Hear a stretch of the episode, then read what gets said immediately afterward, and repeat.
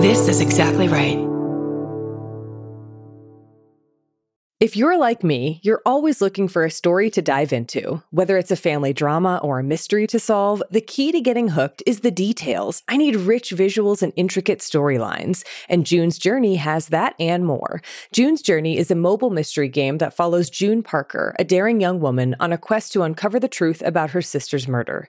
This is your chance to test your detective skills because you'll play the game as June herself. Explore beautifully designed scenes from the 1920s, like lavish estates and gardens, and don't forget to keep an eye out for hidden clues. And if you play well enough, you could make it to the Detective Club. There, you'll chat with other players and compete with or against them. June needs your help, but watch out. You never know which character might be a villain. Shocking family secrets will be revealed, but will you crack the case? Find out as you escape this world and dive into June's world of mystery, murder, and romance. It's all just one tap away. Discover your inner detective when you download June's Journey for free today on iOS and Android. That's June's Journey. Download the game for free on iOS and Android. This episode is brought to you by Shopify. Whether you're selling a little or a lot. Shopify helps you do your thing, however you cha-ching. From the launch your online shop stage, all the way to the we just hit a million orders stage. No matter what stage you're in, Shopify's there to help you grow. Sign up for a $1 per month trial period at shopify.com slash special offer, all lowercase. That's shopify.com slash special offer.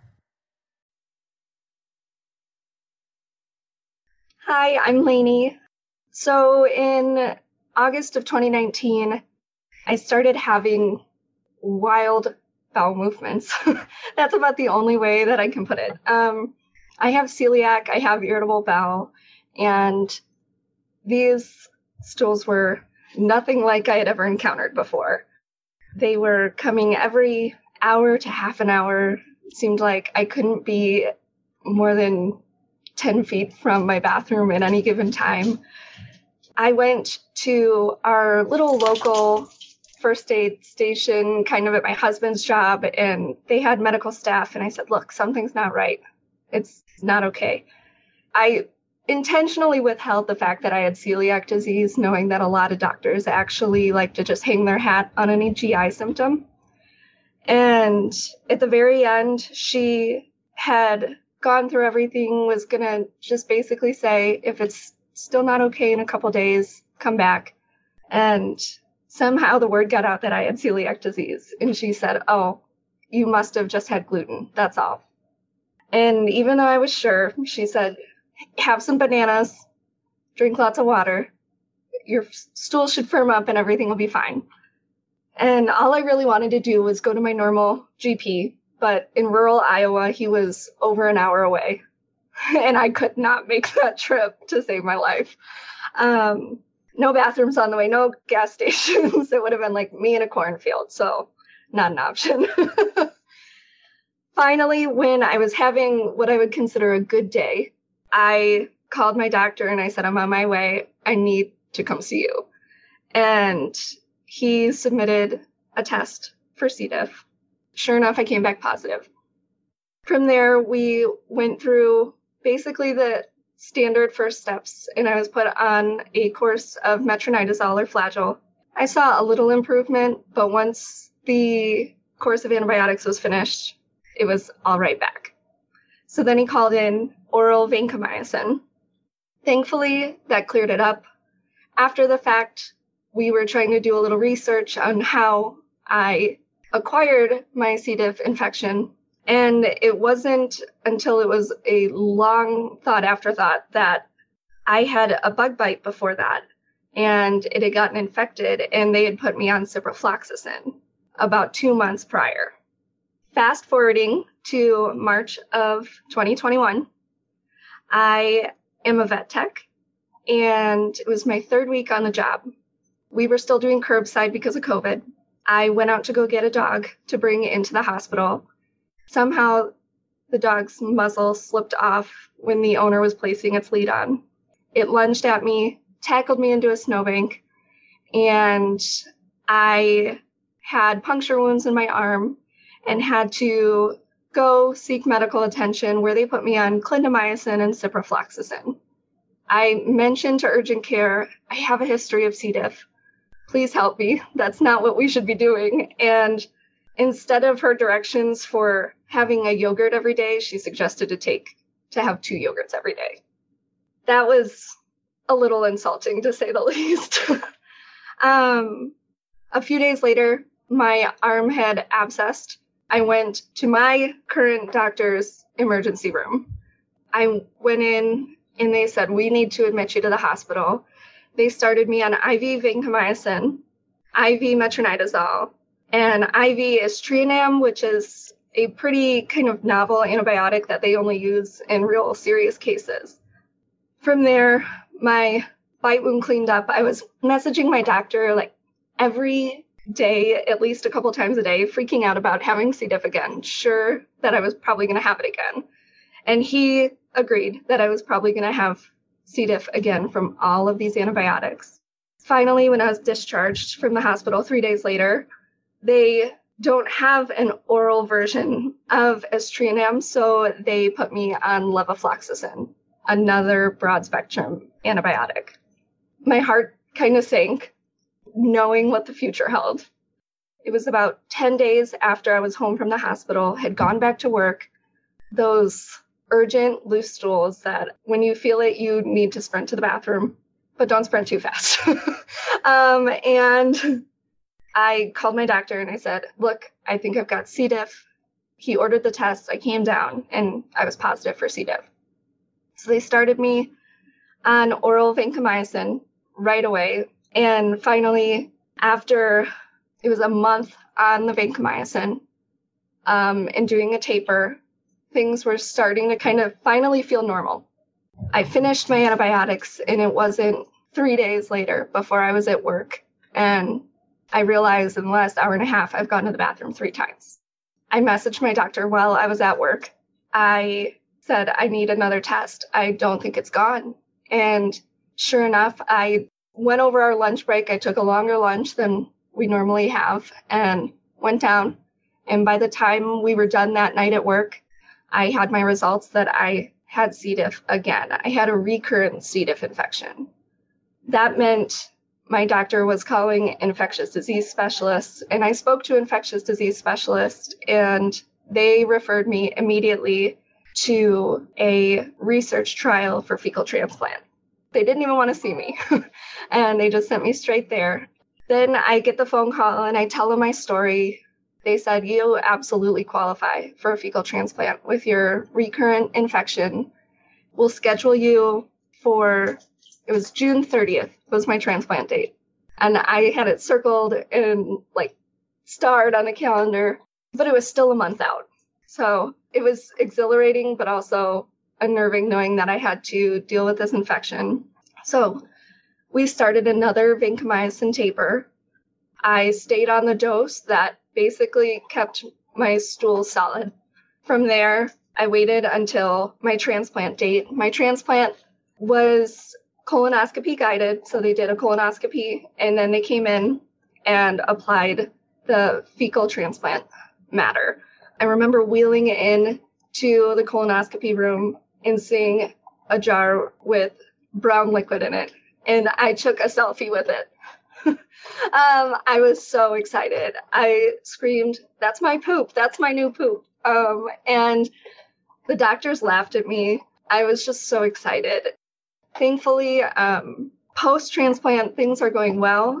I have post infectious irritable bowel, probably on top of normal irritable bowel, but they're still calling it post infection.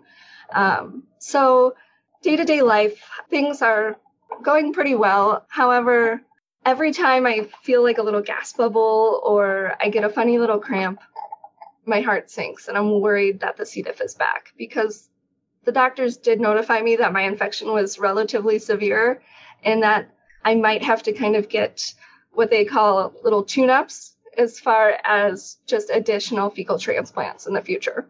And so every time I get a funny little feeling, I'm instantly worried. And my doctor even associates that with a little bit of PTSD, honestly, from the whole event. It's interesting to think that I have more trauma from the medical fallout from my dog bite than the actual dog bite itself. C. diff has really stuck with me. For anyone who's comparing it, because my mom was trying to put a label on it, she was saying, it can't be worse than colonoscopy prep. It can't be worse than colonoscopy prep. And I can officially say, after doing both, that C. diff is much worse.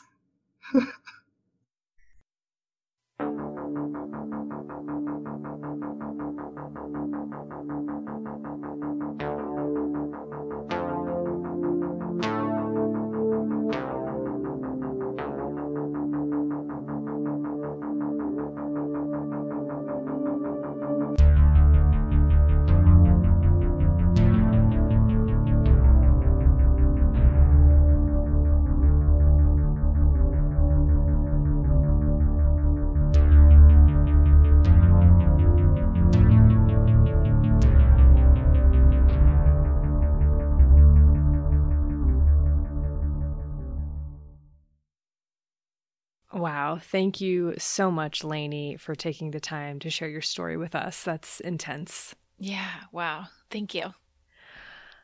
Hi, I'm Erin Welsh. And I'm Erin Allmann Updike. And this is This Podcast Will Kill You. Welcome, everyone. We're excited about this episode. As we are about all our episodes. That's but true. it's genuine excitement.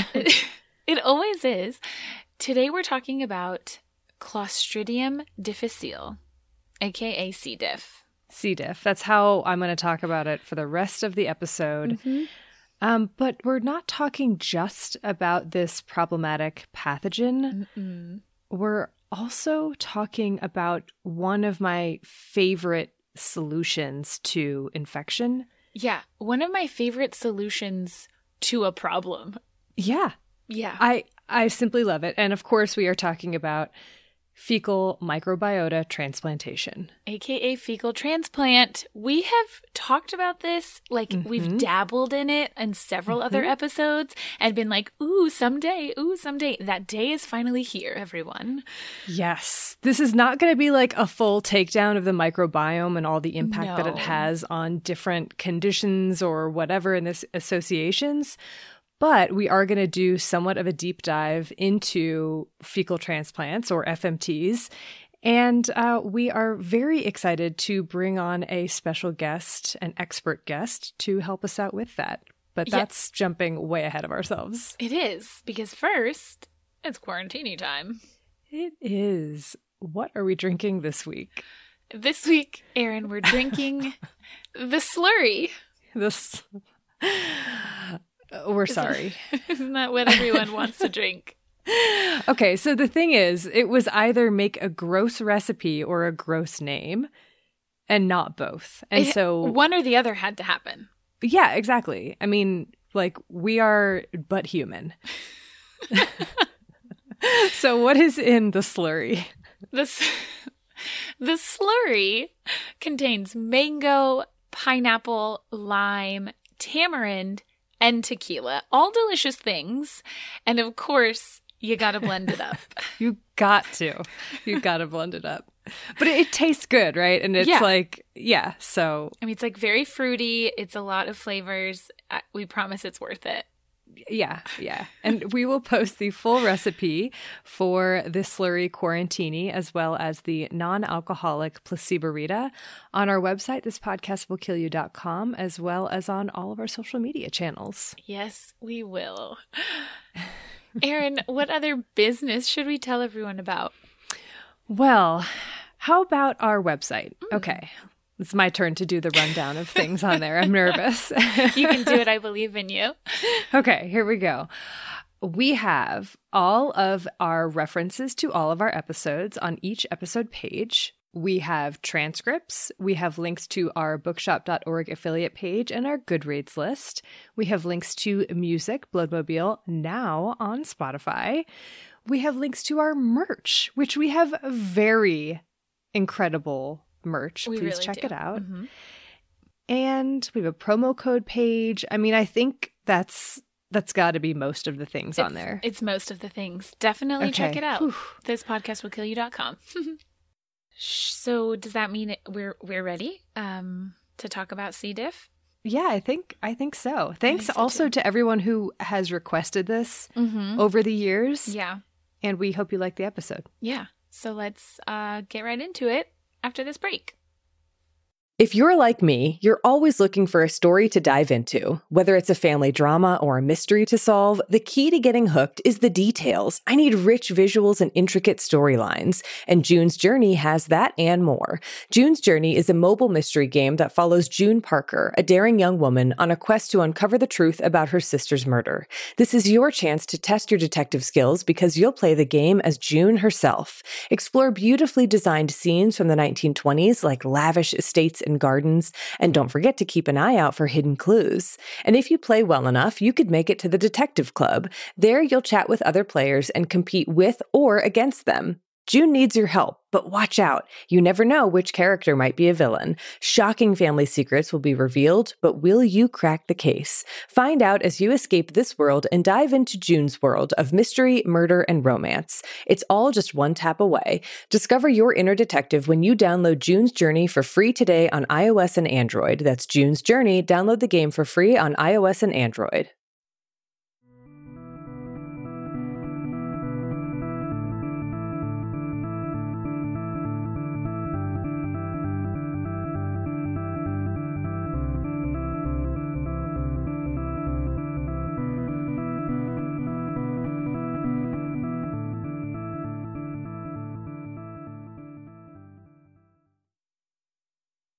I don't know if anyone but me would notice this, but I think it's funny. I'm going to start this episode almost identically to Anthrax, I think. Oh, Our Anthrax episode. I don't me- remember this, so Yeah, this is good. That's fine. Nobody will. But I, as I was typing it, I was like, "This sounds familiar," and then I opened my anthrax notes, and I was like, "Ah, okay." Clostridium difficile infection is caused by an anaerobic, gram-positive, rod-shaped, spore-forming, toxin-producing bacterium. Yeah. Huh? Hold on. Okay, a quick question Okay. already. Already one sentence is that, in. is that also how you started the botulism episode? Ooh, probably. Yeah, probably. Okay. I genuinely forgot that we ever did botulism, Erin. It was a long time ago. I loved that. I loved that episode. it was a good episode. I forgot. It'll also be probably the way that I start tetanus whenever we do that. So, you know. So, for the remainder of this episode, like we said, I'm probably just going to refer to this as C. diff because it's easier and shorter, and that's how I'm we're going to say it. So, C. diff causes an infection that most of the time, very commonly, is what's called a nosocomial infection, which means hospital or healthcare acquired. So, the way that I've tried to organize this biology section is to first focus on the disease that Clostridium difficile can cause, how it's transmitted, how it makes us sick, and then take kind of a bigger picture view and talk a little bit about the microbiome as it relates to C. diff infection. Because, as a spoiler, that Erin, I know you probably already know, and many listeners may know, but C. diff doesn't always or necessarily cause infection. But yeah, it's it's like a it's it's got to be one of our first besides MRSA maybe like opportunistic super opportunistic pathogens. Yeah, we, we haven't covered a lot of opportunistic pathogens on here. This is definitely Yeah. one of them. But we'll get there eventually. First of all, transmission of C. diff at like the most basic level, the way that anyone in the world gets exposed to C. diff in the first place is fecal oral. So poop in mouth. It's a common mode of transmission, especially for GI bacteria. And C. diff, like I mentioned, is a spore forming bacterium like our friend Bacillus anthracis and Clostridium tetani And also botulinum. and Clostridium botulinum. Anyways, C. diff is also an anaerobic bacterium, like a lot of our gut bacteria are either entirely or facultatively anaerobic, which means that they survive without oxygen. So, what happens in the case of C. diff is that on contact with oxygen, like when we poop out this bacterium, it forms spores. And these spores are very highly environmentally resistant, inactive forms of this bacteria. They really can't easily be killed by heat or cold or alcohol, and they can persist in the environment, not dying or desiccating, just hanging out until they're ingested by another human or animal, because animals can also get infected. And then once we ingest them, these spores can easily survive the acidic environment of our stomach, travel through our guts, and then these spores are activated in our small or large intestine when they come into contact with our bile acids. Hmm. Isn't that fascinating?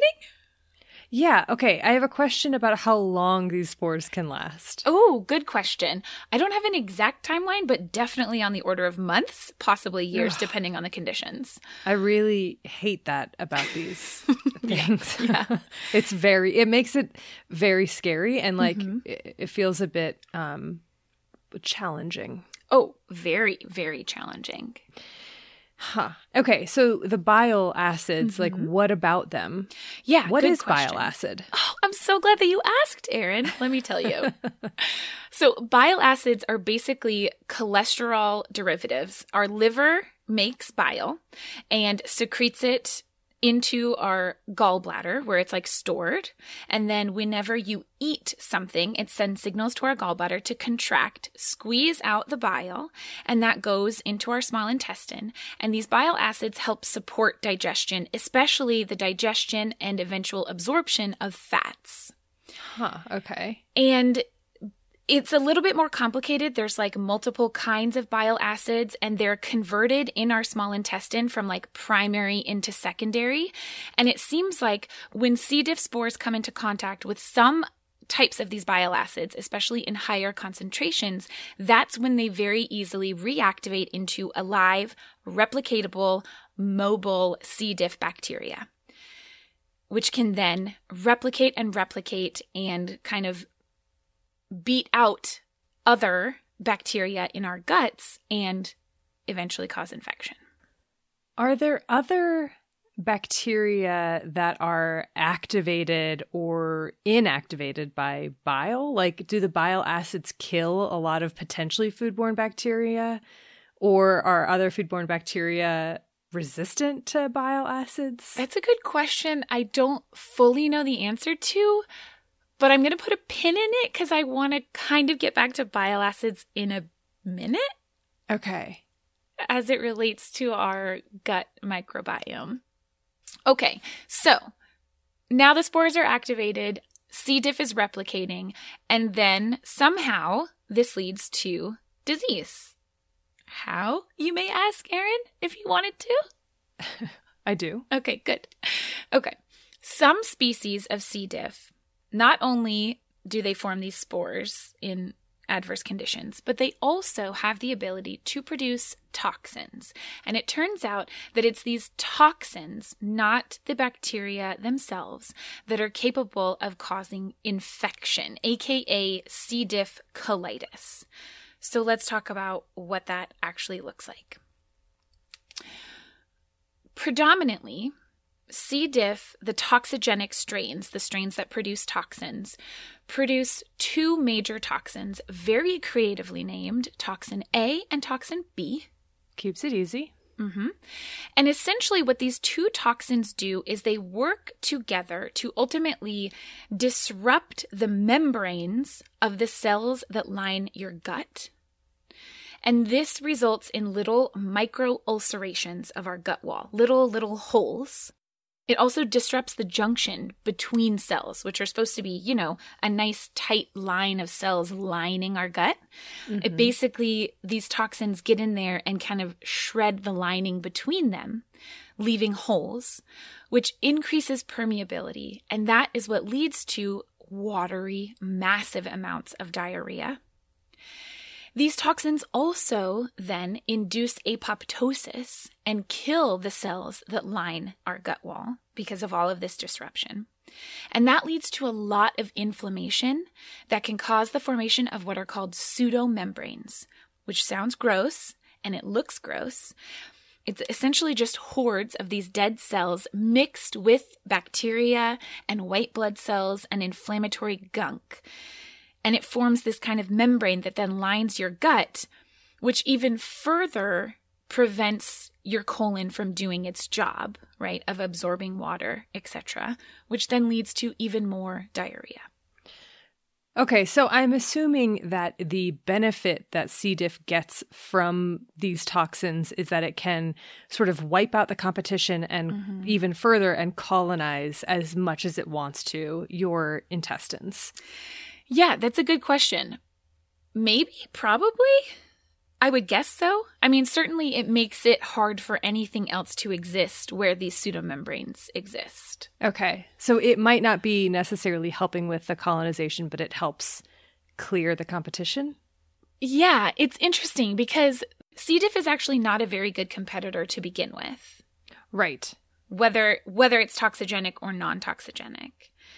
So maybe these toxins are helping a little bit in making it a little bit more competitive but I don't know for sure. Okay. Toxins are costly to make. Mm-hmm. So yeah. you would think there would be some sort of benefit from well, the toxins. I mean, kind of like we've talked about in a lot of our bacterial pathogens that cause diarrhea, people who are having massive watery diarrhea because of C. diff are spreading billions of spores. Okay, so and those spores, yeah, yeah, are very environmentally hardy, and so perhaps that's the major advantage is that you're able to spread. Okay. I don't know if it's that satisfying, but hmm. But that's kind of the main end result. There's a lot more detail on these toxins. They're very interesting. There's also another toxin that is present in some strains that seems to, when it's present, cause even more severe disease. Uh, but I'm not going to get into all of the like specific biochemistry of it because there's a lot more that I want to talk about with C. diff. But the end result of these toxins and the disruption that they cause in the lining of our colon, the death that they cause of the cells that line our colon, and all of this inflammation is what really causes the symptoms that we see.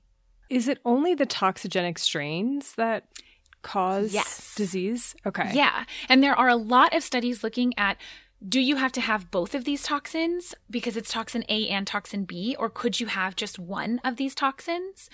There's still some question as to that. It seems like in some models or in some clinical studies, they've seen that strains that only produce toxin B can still cause disease. So A might be kind of like a, a, benefit but not necessary to cause disease. But mm-hmm. then in other studies, it looks like no, you really have to have both. And if you only have one or the other, you don't really see disease from C. diff, even though you might have colonization. So it, it's still a little bit, I think, up in the air, but it is really interesting the way that these two toxins kind of interact to then cause the actual symptoms that we see. Okay, so I've said the word symptoms like a hundred times, but I think the only thing I've said so far is diarrhea. Um, and that is the hallmark symptom of a C. diff infection massive, watery, maybe mucousy diarrhea.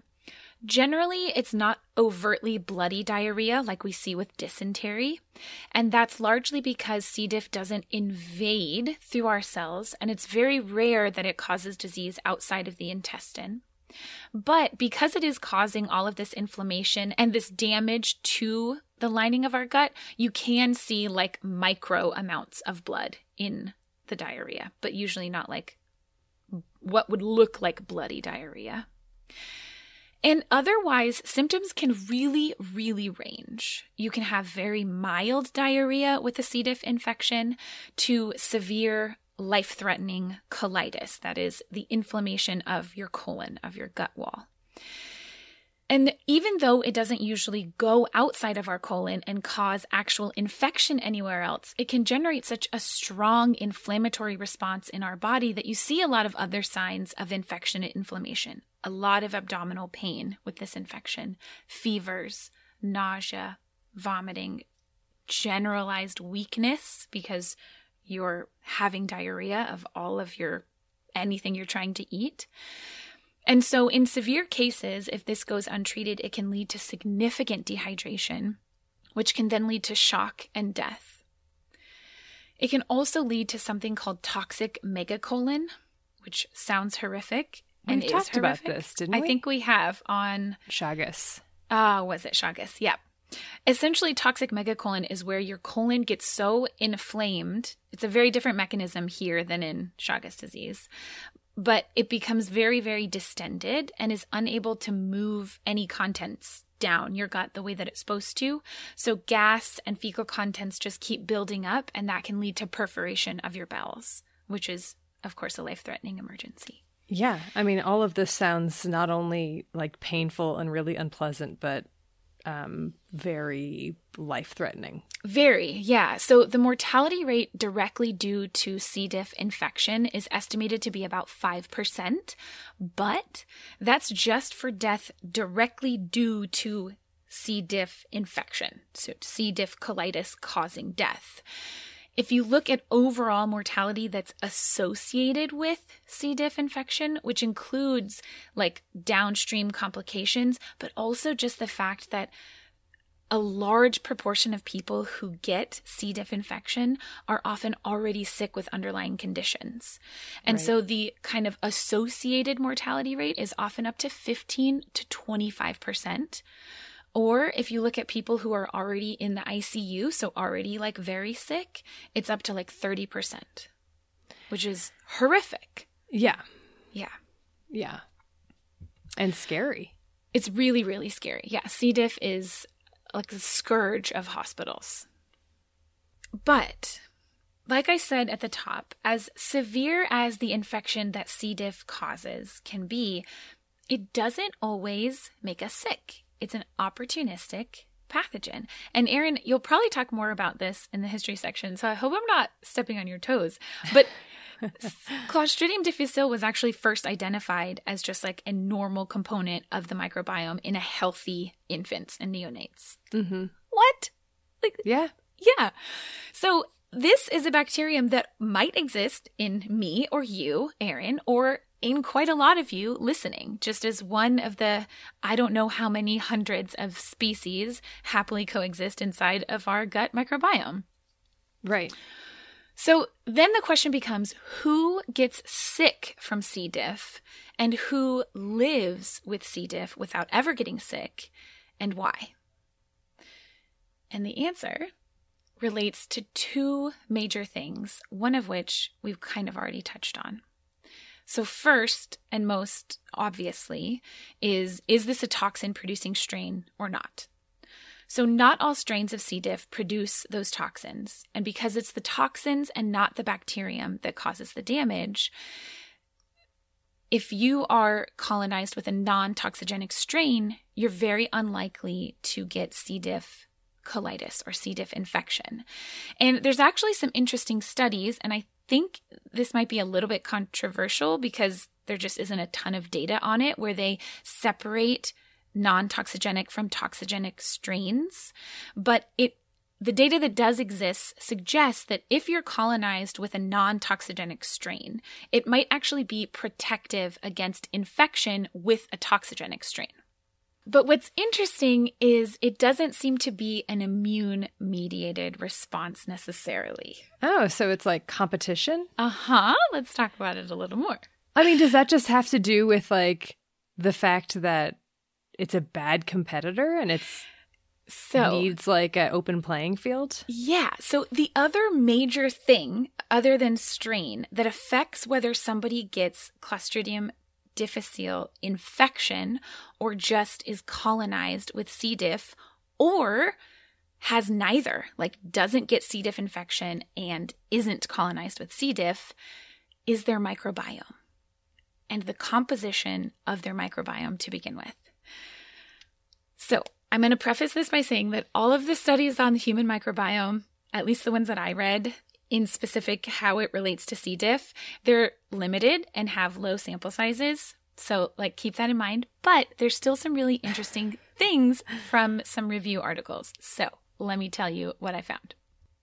Studies that have looked at people colonized with C. diff versus not colonized with C. diff versus infected have found that people who test positive and have symptoms of infection with C. diff, so people sick from C. diff with C. diff colitis, have a significant reduction in their overall microbial diversity and species richness.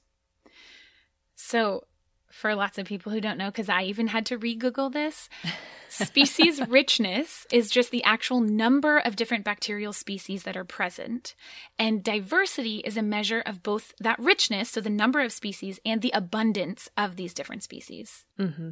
So, people who get infected and get sick from C. diff have both low numbers of bacterial species in their gut and low diversity of those microbes. That's not surprising, right? Because we already said these are generally people who might be sick or that this is not a good competitor. But even people who are colonized with Clostridium difficile without any overt signs of infection also have decreased species richness and diversity. But the distribution of species is different in these two groups. So it seems like there are certain species that are more protective against infection. And you know what? It seems like the effect of this microbiome composition on the amount of bile acids that make it all the way mm. to your Hmm. gut likely play a role. Interesting. I Okay. know. Okay. So, but I have I have questions about this. Uh huh. So, this is what I think is difficult a lot about microbiome research Right. is that there's still so much we don't know and so much is not necessarily about the species identity but like the species role. Mm-hmm. So like what's the functional role of those like you might have two different species but they might play a similar functional role. Right. And so that's why they think that at least they've been able to identify some of that in that the functional role of some of these species might be to decrease the amount of bile acids that activate C. diff spores and therefore allow C. diff colonization, activation and colonization. So then my second question is about the effect size. So like what is, when you say reduce the amount of bile like Yeah. how much? Good question. I don't know. Okay. Yeah. Yeah, it, it basically just shifts the ratio of primary bile acids to secondary bile acids, but I don't know by what numbers. Okay. Yeah. Interesting. But it is really interesting. Yeah, I agree. Even though I agree, we really don't know. And so it's also like, how do we then translate that into something that can then, you know, prevent infection? It's still hard to do, right? hmm Right. But what's important is that the biggest risk factor for C. diff colitis is antibiotic exposure, right? And it's not surprising when you look at that studies that have looked at even very short course exposure to antibiotics rapidly reduces the diversity of your microbiome in your colon. And this diversity, this reduction in diversity rather, can persist for months and months, leaving you potentially susceptible to something like an opportunistic pathogen. Right. Because remember, antibiotics are some are more targeted than others, Right. but none of them are like this will only kill this species. It, it's there are going to be um, bystanders Mm-hmm. Mm-hmm. Yeah. that are wiped out just as a result of taking antibiotics. Right. And any antibiotics that you take through your mouth are going to make it to your gut. So they're going to have some kind of an effect on your gut microbiome, even if the antibiotics are for a kidney infection or a skin infection. Like it's mm-hmm. going through your gut. Yeah. Yeah.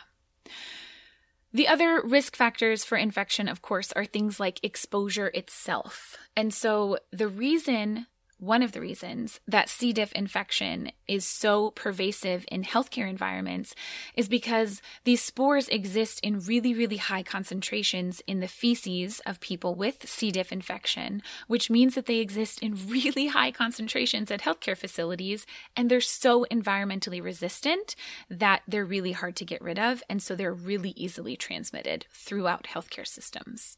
It's it's like a nightmare. It's a, It's yeah. Yeah, that's how my my grandmother got sick from C. diff after having a, a knee replacement, and mm-hmm. it was it was horrible. I mean, yeah. it was absolutely it, it's just horrific. Yeah, yeah, yeah.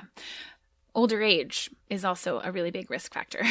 yeah. So yeah, but it's not just healthcare. This just is getting more and more depressing um, because there are some studies that suggest that like 30% of people who end up with a C. diff infection don't actually have any risk factors, which also means that this isn't a problem only in hospitals or care facilities. This is also something that exists in the environment at large.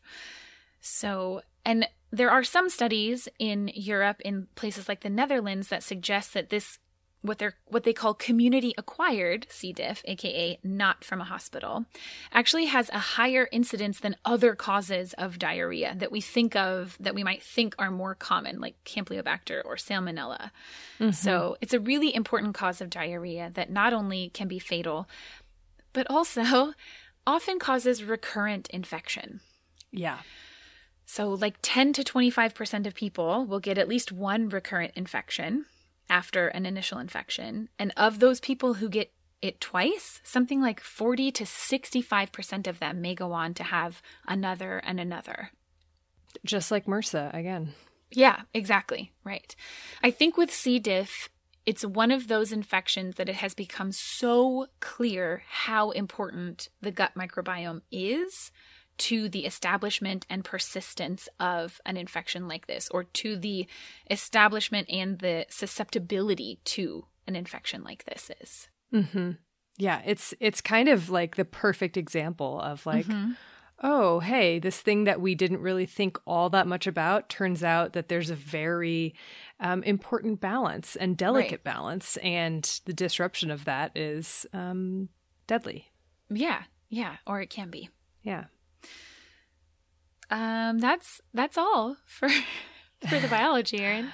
I mean, it is still a treatable infection uh, a lot of the time, but again, because of the recurrence and the resistance and the resistance. Uh, well, the good news is that later in this episode, we are going to get to talk about dun, dun, dun, dun, fecal transplants. Mm-hmm. Fecal microbiota transplants, aka FMT, putting healthy bacteria back into your colon. We'll talk more about it later, as well as other novel treatments and prevention strategies. But first, Erin, tell me what what's up with this? Where did it come from? Has it always been with us? Why is it making us so sick? Good questions. Good questions. Uh, I will try to answer them right after this break.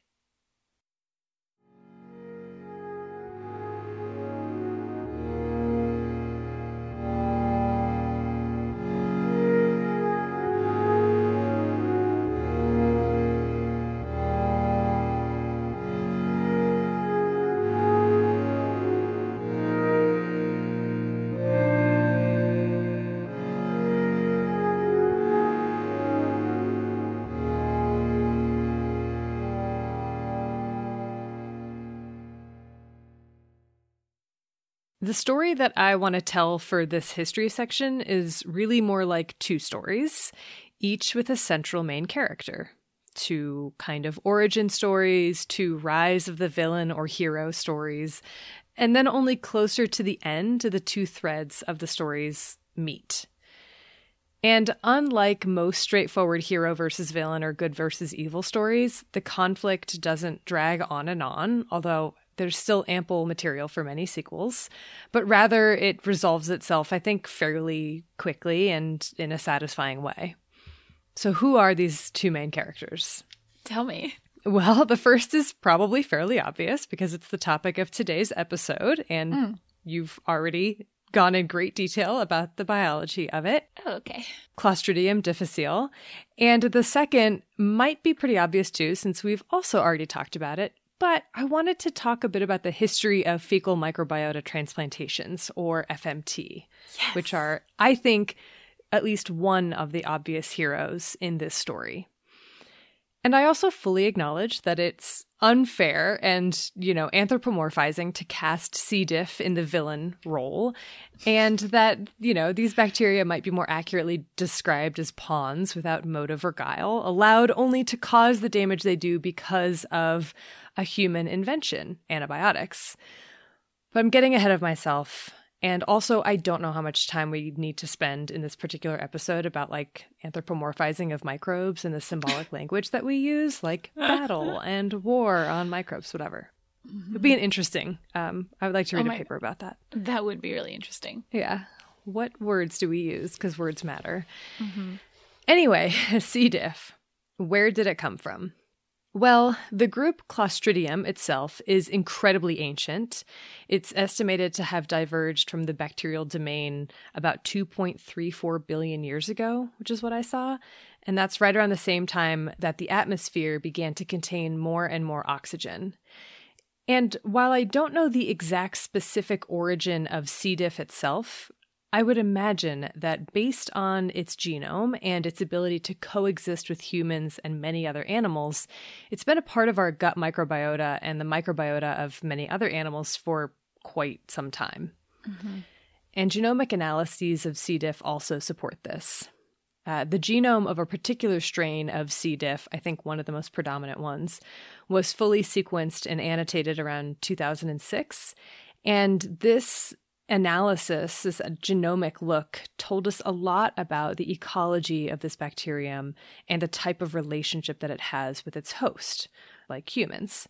So, first, it told us that C. diff is really well adapted to coexist with its host not just to kill or pathogenically infect and cause disease, which is in contrast to a relative of C. diff that we've talked about before, Clostridium botulinum. Mm-hmm. So, Clostridium botulinum, in contrast, contains many unique genes that are involved with like direct disease mortality, which is just, mm. I think that's interesting because that does speak to sort of the more multifaceted relationship that C. diff has to humans. It's not necessarily just a pathogen. Right. So, Yeah, and know. it's and I mean it's not just a pathogen. Right. So it's hmm. it's a little bit it's a little bit deeper than that. Secondly, and one of the things that I find super interesting is that the species itself, like, you know, all the isolates and strains and whatever that make up C. diff that we know about, they are incredibly diverse, even when compared to other bacterial species that have high genetic variability. So, according to one paper I read by Knight et al. from 2015, the amount of shared core genome of C. diff, so in my understanding, that's the amount of genome shared across all isolates of C. diff, like the core genome or whatever, is as low as 16%, what? which is lower than has been observed for any other bacterial species so far. And so, what does that mean? Well, so of course, there's like natural genomic variation across members of an individual species. Like Erin, you and I, we don't share the same exact genome. Right. But what this means is essentially that the amount of genomic variation across C. diff is more along what you might expect for like members of a different genus rather than among strains within a species. And so this research and other research has called into question C. diff's designation as one species with more researchers suggesting that we take a new approach to the taxonomy of C. diff. So, for instance, by recognizing certain strains as subspecies or separate species entirely. Like the non-toxigenic versus toxigenic, that kind right. of Something like okay. that. hmm Yeah. And so, what does that mean in practice? Right. Um, I don't, don't know, know. but I think it could have a lot to do with like I don't know the evolution of this, trying to predict the evolution and the geographic spread. right. Which ones to worry about? I don't know. It's interesting Well, it to think about. it would really change the way that we've gotten estimates for things like C. diff colonization in the past because Right. right that it's been like all of these strains lumped together. Mm-hmm. Yeah, so it would it would definitely change like the disease burden or how we look at those numbers. Yeah, yeah. So let's go back to when our villain C. diff was first discovered, or as it was first named, Bacillus difficile. Um, and so, as you mentioned, Erin, yes, this happened a long time ago, back in 1935 specifically. The name was changed to Clostridium difficile in 1938. And it happened when these two researchers in Denver, which I wanted to shout out because I don't think I've told everybody here on the podcast, but I moved to Denver this year and I love it. It's incredible. It's the best. Uh, but these two researchers were named Ivan Hall and Elizabeth O'Toole, and they collected the meconium and feces of 10 newborn infants at a hospital to see what microbes might be in there. And I thought that was interesting because I guess I didn't realize that the characterization of the microbiome, or at least like the recognition of endosymbiotic bacteria, had started so early. Mm-hmm. And it's true that a lot of the early germ theory days were focused on like matching a disease to a pathogen. Like, oh, we found a bacterium, it has to cause a disease. What does it cause? And so, you know, based on that, when people were just like hunting microbes, it does make sense that people would have encountered some over and over again that were not associated with any inherent or any apparent disease. Mm-hmm. Um, but I think there also around this time, there had been a growing recognition that not all bacteria were bad mm. and that some might be helpful or at the very least neutral. And basically, that's what it seems like Hall and O'Toole had set out to do with this study just like find out what was there and especially the way that these microbe communities changed during the first 10 days after birth. And in their screening, they found several species of bacteria that had already been described, but they also found something new in several of the samples quote, an actively motile, heavily bodied rod with elongate subterminal or nearly terminal spores of about the same diameter of the rods. Whew, man, what riveting reading. riveting is right. and they named this new species Bacillus difficile because of how difficult it was to isolate and study under lab conditions. It's just like a finicky guy. Finicky. It's anaerobic, you know? Yeah, they're they're finicky. Then, to see if they could figure out more about the role of this bacterium, they infected rabbits and guinea pigs with it to see, you know, what would happen. And they were surprised to find that it seemed quite pathogenic to them, or at least that the bacterium produced a toxin that could lead to death or severe disease in these lab animals. Mm. Although the toxins uh, wouldn't be described until 1974 when Green et al. isolated it from the stools of guinea pigs treated with penicillin, although even then it was thought to be a virus and the connection to C. diff wouldn't be made until later. And that's all kind of like part of the theme of C. diff. It's like flying by under the radar, not really acting suspicious or, you know, earning any suspicion. That kind of makes up a lot of the history of C. diff. Mm. And so, this paper that I talked about, the Hall and O'Toole paper, uh, where C. diff was first described, that came out in 1935. And between the years 1940 and 1962, there were only two mentions of C. diff infections in humans in the medical literature. And in both of these studies, C. diff was not suspected to be pathogenic to humans. Like it wasn't mm. written about as a potential pathogen. And Hall and O'Toole did, like, based on their rabbit and guinea pig studies, they did say, oh, maybe we want to keep an eye out for this in infants as a possibility of causing disease. Mm-hmm. But it didn't, there didn't seem to be a whole lot of follow up. Mm-hmm. And there didn't really seem to need to be a whole lot of follow up. Mm-hmm. Because it, it doesn't seem as though, at least from what I can tell, that there was a silent epidemic of C. diff during that time. So, like, since Hall and O'Toole described it to, I don't know, the 1950s or something. And if anything, you know, I, I think I'm all side with you in being surprised at how early C. diff was described. Like 1935, yeah. at first I was like, wow, that's so recent. And then I was like, wait a second.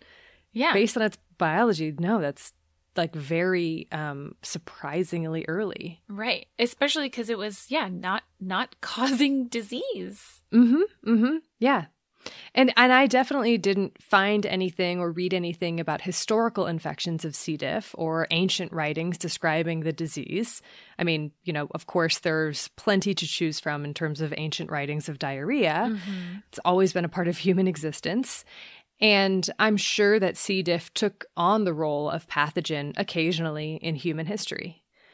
And the first description we have of pseudomembranous colitis, for example, which is that horrible sounding condition caused by C. diff is from 1893.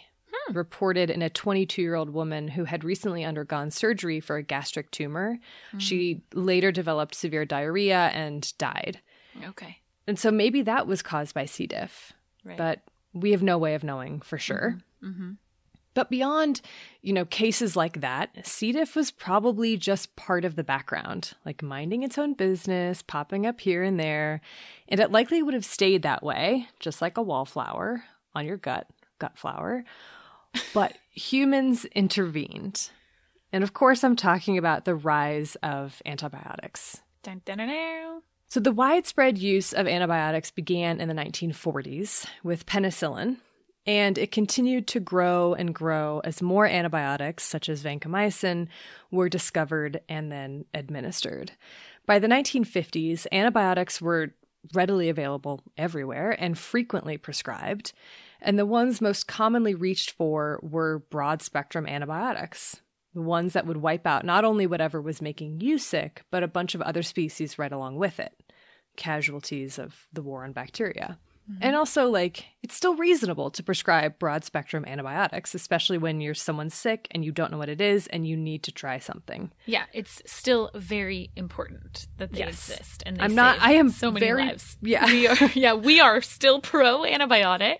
Right. this isn't like antibiotics are not the are not part of the villain. They're not they're just yeah. They're just a supporting character. Yeah. But this is an inevitable consequence. We are pro good antibiotic stewardship, Erin. That is what we are pro. Mm-hmm. Mm-hmm. That's a very, very important Yeah, caveat there. Yeah. Okay. So, shortly after the rise of antibiotics in the 1950s and 1960s, doctors began to notice a rise in pseudomembranous colitis, and a rise that seemed to be tied to antibiotic use. Surgeons had observed rates as high as 14 to 27% among people who had recently undergone surgery, which is high. That's very high. Yeah. And of course, the prescription of antibiotics after surgery was and continues to be a very common practice. Um, and it's important to prevent secondary infections.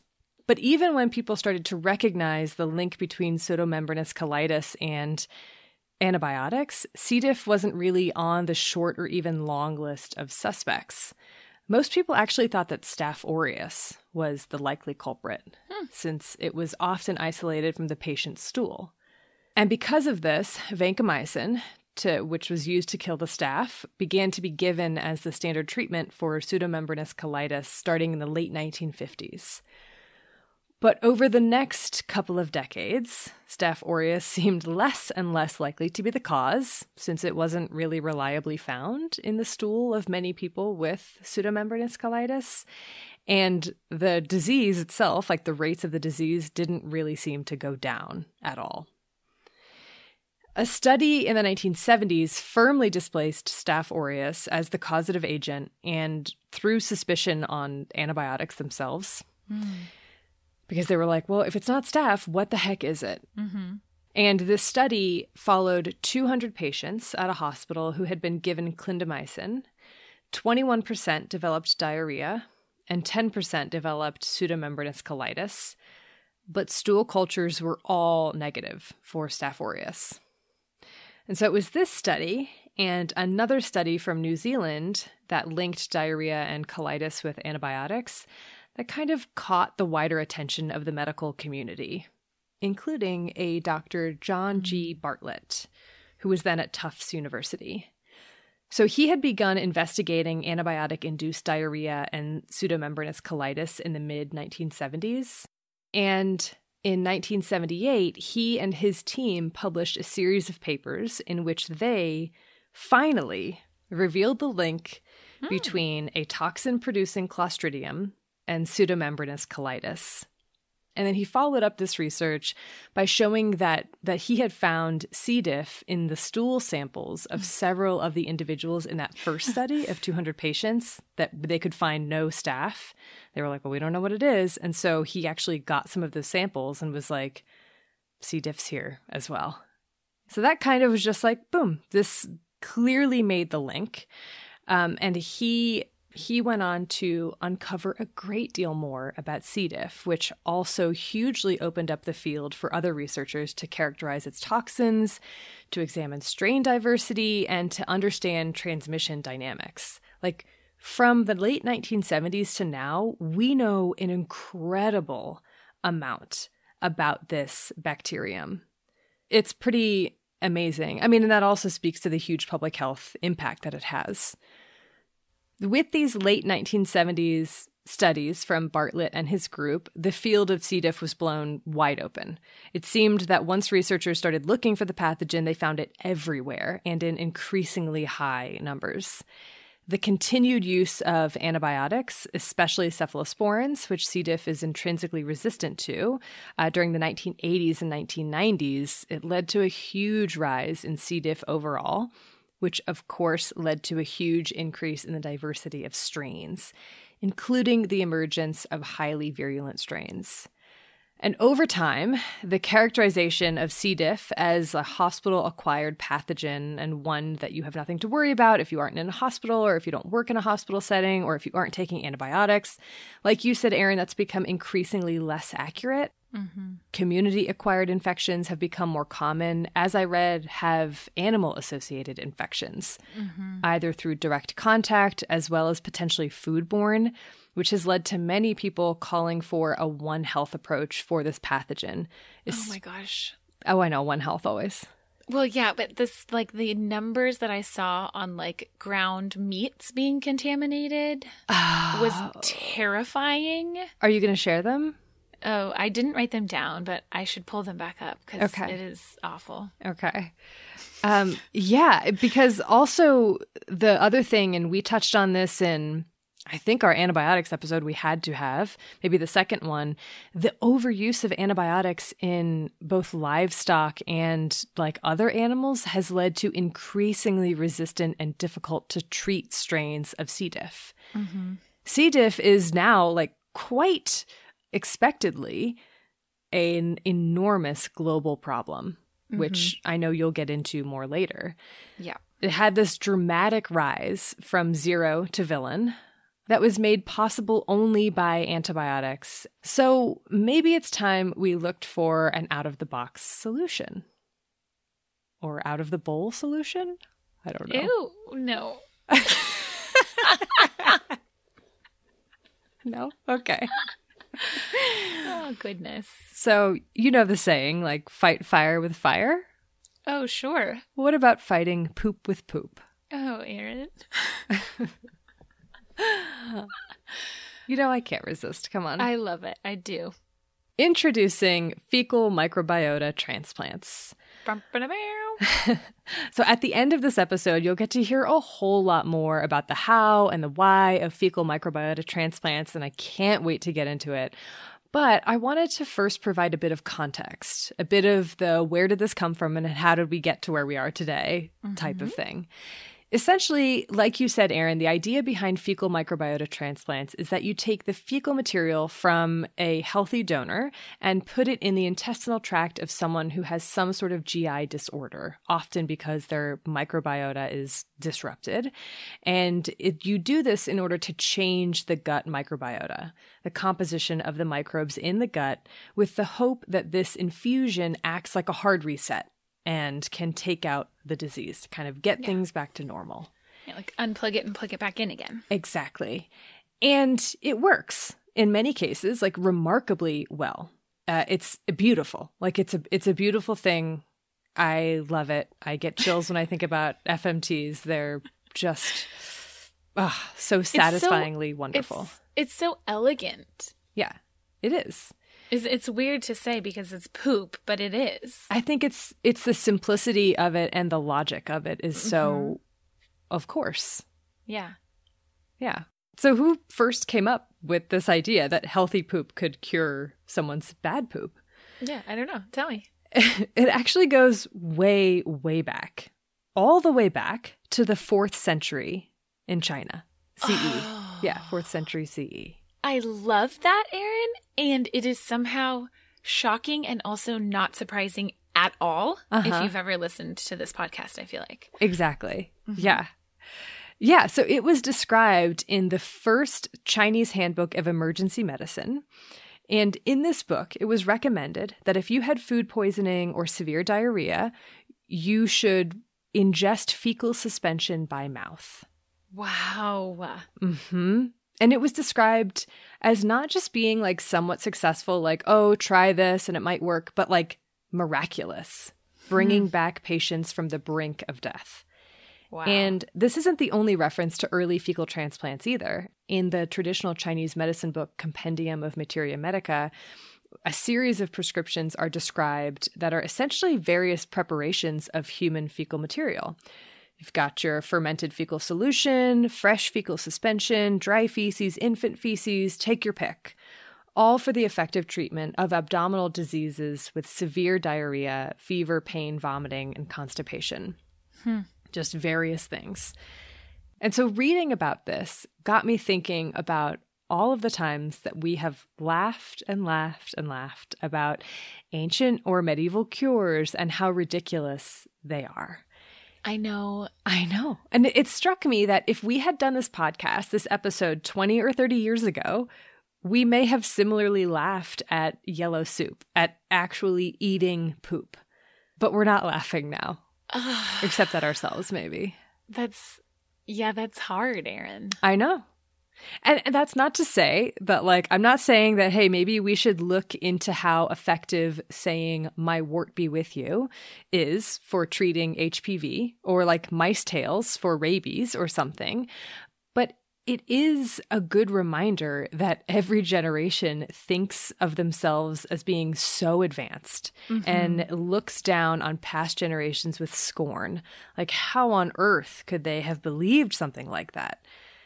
And so maybe we shouldn't be so quick to dismiss the ideas of the past. And this is, I'm super guilty of this, of like, Yeah, haha, same. look at these cures. These are ridiculous. I know. We all Um, need to be more open minded, don't we? We do. I think so. Yeah. And even if they are clearly not based in any sort of medicine or like clearly they would not be effective, I think it also is still useful to, at the very least, try to understand the logic or reasoning behind them. Hmm Why mice tails ground with wine or a pigeon heart and beer or Right. something like that? Like, Right. what about that?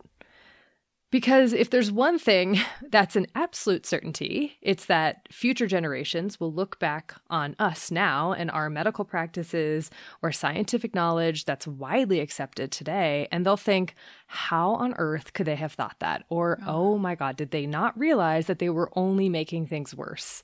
I I think that almost every day, Erin. Ah, yeah. And the examples of this, I think, are are endless, like our limited understanding of autoimmune disorders or the mechanisms behind different mental health issues or some of the ways that we treat cancer or how we Right. overuse antibiotics. Like there's a lot there Yeah. that people will have. There's ample material for for people to laugh at us in the future. hmm But we think we know it all now. We're we're all just doing our best. We're all just doing our best. But my point is, I think that like we can look back and see how far we've come with these things, with our mm-hmm. knowledge and technology, and maybe feel okay laughing a bit about my wart be with you, just because mm-hmm. it's such a great saying. But I think we also need to recognize that there is still so far to go. And that scientific or medical advancements are rarely, if ever, done in leaps and bounds, but rather the accumulation of years and years and centuries sometimes of shared knowledge being built.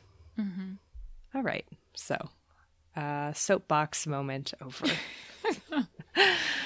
Beyond those early descriptions of yellow soup and poop as treatment from China, there are a couple of other examples of what is essentially fecal microbiota transplants from other parts of the world. In the 17th century, there was an Italian anatomist who wrote, quote, I have heard of animals which lose the capacity to ruminate, which, when one puts into their mouth a portion of the materials from the mouth of another ruminant, which that animal has already chewed, they immediately start chewing and recover their former health. Hmm. And he called that process transfaunation.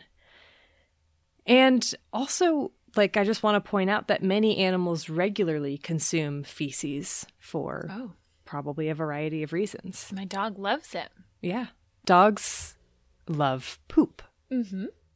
And then later on in the 17th century, also, a German physician recommended fecal transplant for humans in a book whose title translates to either Healing Mud Pharmacy or Salutary Filth Pharmacy, depending on the source. Like I found it I found it translated both ways, so I don't know. I also saw it mentioned that Bedouin groups historically consumed camel stools as a treatment for bacterial dysentery, something that seems to have been picked up on during World War II when German soldiers were dying of dysentery in Africa. Nazi scientists observed that locals would consume fresh camel stools at the first sign of disease, and it seemed to prevent them from getting sick. And so the scientists cultured what they could find in the stools and they isolated Bacillus subtilis, which they cultured and administered to decent success. Like it seemed to hmm. work to a certain extent. So that's kind of cool. This is like this all goes way back further than I thought. Yeah. Uh, but from then, as far as I can tell, the concept of fecal microbiota transplantation, it really only remained mostly in practice or even in experimentation in veterinary medicine until 1958, when Eiseman and colleagues successfully used fecal microbiota transplants to treat four people with pseudomembranous colitis associated with antibiotic use. This time, fortunately, using an enema rather than oral application. 1958? Yeah. Wow. Yeah. And this kind of just goes like to further show that um developments are not made in isolation. Like a lot of there's a lot of background to things. Because in this study, he wrote that quote, most of the recently reported cases of pseudomembranous colitis have followed the use of oral broad spectrum antibiotics, suggesting that the intestinal flora was thus altered to permit the overgrowth of antibiotic resistant Micrococcus pyogenes within the gut. Huh. And so, yeah, he didn't get the bacterial species right necessarily, but all you have to do is swap out Micrococcus One- pyogenes for C. C. diff. diff, yeah. And he's absolutely right in this Yeah. mechanism of how broad spectrum antibiotics like perfectly set up the gut for something to take over. Yeah. But decades would pass before the idea of the fecal microbiota transplant would gain any real traction in human medicine, especially as more antibiotic classes were discovered, being like, oh, well, we can fix that. Oh, we can fix that this way, you know? It kind of reminds me a bit of like how phage therapy dropped out. Um, Yes. yeah. And it was used again, uh, fecal microbiota transplants were used again in 1989 to treat someone with refractory ulcerative colitis, and it was remarkably successful with lasting recovery. But for the most part, reports of people successfully using fecal microbiota transplants were kind of like one offs, like these, you know, case studies of people trying out fecal microbiota transplants for a variety of infectious and non infectious conditions on one patient, on a handful of patients, but not like large scale. It wasn't until 2013 that the first randomized clinical trial was conducted in the Netherlands to look at fecal microbiota transplant as a treatment for C. diff infections. Here's where our two, our villain and our hero meet. Took a while, but hey.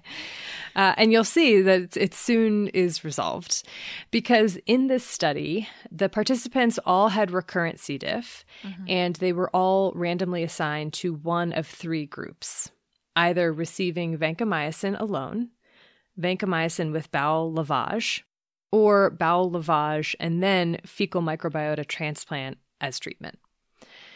And although the study was initially supposed to include 120 people, with 40 people in each group, it was stopped early, with only 43 participants. Why was it stopped? Because it was so incredibly successful that it wasn't ethical to keep going with the other control groups when fecal microbiota transplant showed such incredible cure rates. Wow. Yeah. So, of the 19 people in the fecal microbiota transplant group, 94% were cured of C. diff infection. Wow. after a couple rounds of treatment. Uh, like 80 something were cured after one. 94% cured. Yeah. Cured. Right. And that means like no more recurrences. No more recurrences compared to 31% of those in vancomycin only groups and Wow. 23% of those in the vancomycin plus bowel lavage groups. So, like, Oof. Yeah, I mean, leaps and bounds beyond yeah. the ability of antibiotics. So that's, I, just, I love that. What a clear indication of like, hey, there's real promise here. Yeah. And after the study was stopped, the people who were in the vancomycin groups were treated with fecal transplants, and they also showed high rates of cure. Mm-hmm. But how exactly do they work? How do fecal microbiota transplants work? What diseases or conditions do they seem to be effective against? How does one become a stool donor? What makes someone a good candidate for fecal microbiota transplants? Are there long term consequences? We have so many questions Uh-huh. about fecal microbiota transplantation, and thank goodness we have an actual expert to help us answer them. Mm-hmm. But before we get to that, I think that, Erin, I want you to tell me just how much the world needs creative solutions like fecal microbiota transplants for this incredibly enormous global C. diff problem. I would love to right after this break.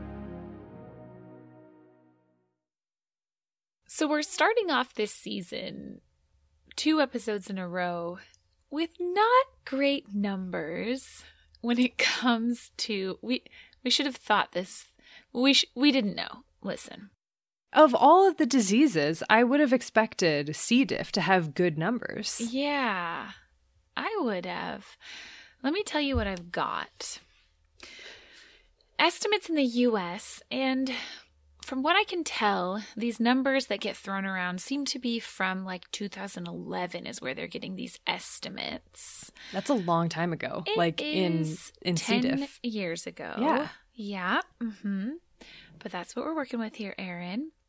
The U.S. estimates about 500,000, half a million cases a year, and 29,000 deaths due to C. diff infection. Now, that number in the studies that I read was thought to be a huge underestimation, but that's still the number that the CDC cites on their website, for example, today here in 2021. I was going to say that sounds lower than I would have thought. Yep. The European Center for Disease Prevention and Control in the same year, 2011, was estimating 124,000 cases a year and didn't have a real estimate on deaths that I found. Wait, all across Europe? That was, yeah, the European Center for Disease Prevention and Control. Now, I obviously wanted to get better numbers than that, so I was trying to find global estimates. I found a paper that was a meta analysis from a couple of years ago that looked at a whole bunch of different papers and calculated an average number of C. diff infections for every 1,000 hospital admissions worldwide. Hmm. And they calculated an average, a global average of 2.25 cases of C. diff infection for every 1,000 hospital admissions worldwide. And I was like, wait a second, that number doesn't make a lot of sense. And if you look in that paper at the ranges with which they calculated this average, the ranges are bananas. They're from anywhere from one case per 1,000 to 37 cases per 1,000 hospital admissions, depending on which geographic region you look at. North America by far has the greatest number of cases reported compared to other places. And even though this study looked at 41 different countries, there was no data whatsoever from South America or from Africa or from a lot of countries in Asia. So still we don't have great numbers. We still don't have great numbers. okay, but the 29,000 deaths and half a million cases in the US in Mm-hmm. 2011 was an underestimation then and likely continues to be an underestimation. yes. Okay. I did a little bit of Erin math, you know, my trademark. I love Erin math. Me too. Trademark Erin math. Don't trust these numbers. So, according to the American Hospital Association, and that's just in the US, there are over 36 million hospital admissions every year in the US alone. So, if you look at those estimates of like maybe it's as low as two and a half, it isn't cases of C. diff per 1,000 hospitalizations, or as high as 37 per 1,000. That's anywhere from 80,000 to over 1.2 million cases in U.S. hospitals alone each year. It's quite a range. Plus, Right. it's not just hospitals. Like, what about long term care facilities? Exactly. Exactly. Yeah, That's the okay. problem. And we just, with a lack of surveillance in a lot of places, and sometimes even a lack of definitions on how are you testing or screening for C. diff infection versus colonization? How are you even defining a C. diff infection? It makes global estimates really, really difficult. Well, I think we can come up with a qualitative metric based on the biology of the disease as well as our medical practices of, you know, using a lot of antibiotics for a good reason Right.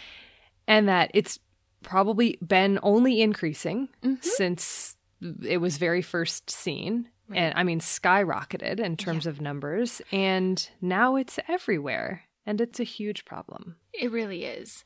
So, because of that, there are a lot of areas of research ongoing when it comes to C. diff.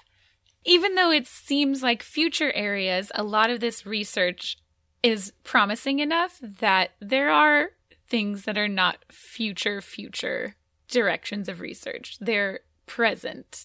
The very first thing is probiotics. Probiotics are an area of research that I think is really fascinating. It all goes back to the whole microbiome, which again, we don't know a lot about, but there was a Cochrane review from 2017 that showed, with moderate certainty evidence, which is like pretty good for a Cochrane review, that probiotics can reduce the risk of C. diff infection by as much as 60% in people who are inpatient in the hospital on antibiotics.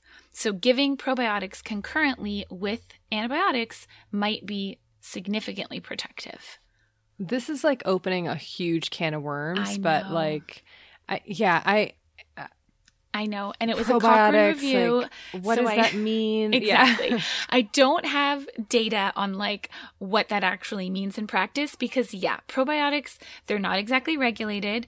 We don't know enough about the human microbiome to know what are these specific bacteria and which probiotics do you take and how much money are you supposed to spend on these things, etc. So and things that are claiming to be probiotics, but like, are they actually probiotics? Right, Like, exactly. What What do you need to do to have on your label? that I don't have an answer to. But Things to think about. things to think about. And they did mention yogurt specifically multiple times in this. That makes sense. Yeah. So I don't know. And I'm I'm also I'm all for probiotics, but Yeah, I me think too. that like we got to ask questions. but yeah, so that's kind of a one thing now that seems to be really promising. And I don't think that it's really talked about enough. And it's likely because of all the problems that are inherent, like we already said, with the idea of probiotics, that we just don't have good regulation on them. We don't know a lot about them. But that doesn't mean you can't find places that have live cultures of bacteria and help yourself. I don't know. Other things, there are, even though antibiotics are still used very commonly for treatment of C. diff, we know that antibiotic resistance is a huge problem. There are a number of different monoclonal antibodies that have been shown to be beneficial for the treatment of especially recurrent C. diff infection. That would be something that's only available, you know, in the case where you're already really, really sick. It's not necessarily preventing you.